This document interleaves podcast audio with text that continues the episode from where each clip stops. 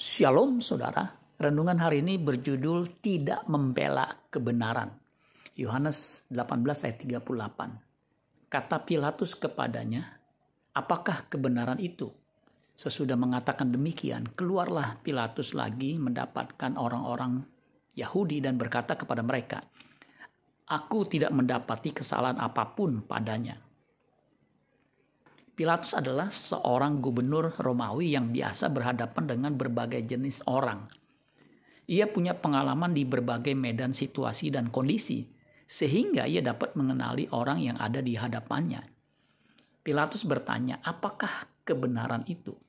Pertanyaan yang salah. Seharusnya yang ia tanya adalah, "Siapakah kebenaran itu?" Karena kebenaran itu ada di hadapannya saat itu Seandainya saja ia mengenal sang kebenaran sejati, pasti ia akan membelanya. Ia sudah memeriksanya dan ia menyatakan sampai tiga kali bahwa Yesus tidak melakukan kesalahan apa pun. Itu dicatat Yohanes 18 ayat 38, Yohanes 19 ayat 4 dan 6. Kesalahan apa pun artinya tidak ada kesalahan sekecil apa pun apalagi kesalahan yang membuatnya layak dihukum mati. Tetapi karena desakan para imam-imam kepala dan orang-orang Yahudi, Pilatus akhirnya menyerah, menyerah karena ia takut jabatannya hilang. Mulut yang sama yang mengatakan bahwa Yesus tidak bersalah, dari mulut Pilatus itu pula mengatakan ambil dia dan salibkan dia. Akhirnya Tuhan Yesus mati di kayu salib bukan karena kesalahannya, karena terbukti ia tidak bersalah cuci tangan Pilatus adalah sebuah tindakan pembunuhan. Memang secara de jure Pilatus tidak menyalibkan Yesus, orang Nazaret itu, tetapi dengan menyerahkan orang Nazaret itu Pilatus telah membunuhnya secara tidak langsung. Itu berarti Pilatus menolak kodratnya sebagai penjaga sesamanya. Bagaimana nasib Pilatus di kemudian hari? Alkitab tidak menjelaskan ada beberapa legenda dan tradisi berkenaan dengan sejarah lebih jauh tentang Pilatus. Satu tradisi mengisahkan pengaruh pada Kaisar Tiberius yang gelisah karena kegelapan secara menyeluruh yang dengan tiba-tiba jatuh dalam kerajaannya pada hari penyaliban, memanggil Pilatus untuk datang ke Roma untuk memberikan jawaban karena telah menjadi penyebab kegelapan itu Pilatus dihukum mati, tetapi berdalih karena ketidaktahuan sebagai alasannya.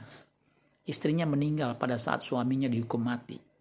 Tradisi lain mengatakan bahwa Tiberius setelah mendengar tentang mujizat-mujizat Kristus, menulis surat kepada Pilatus untuk meminta dia mengirim Yesus ke Roma. Pilatus terpaksa mengaku bahwa ia telah menyalibkan Yesus dan dia dijebloskan ke dalam penjara dan bunuh diri. Daratan dan lautan menolak tubuhnya. Tubuh ini berulang-ulang dilemparkan ke atas dan akhirnya tenggelam di sebuah kolam di Lucerne di bawah bayangan Gunung Pilatus. Yosefus, seorang sejarawan Yahudi, menyatakan dengan tegas bahwa Pilatus mengalami apa yang disebut malapetaka politik bangsa Samaria mengadukan dia kepada Vitellius, presiden Syria, yang mengirim Pilatus ke Roma untuk memberi pertanggungjawaban kepada Caligula, penerus Tiberius.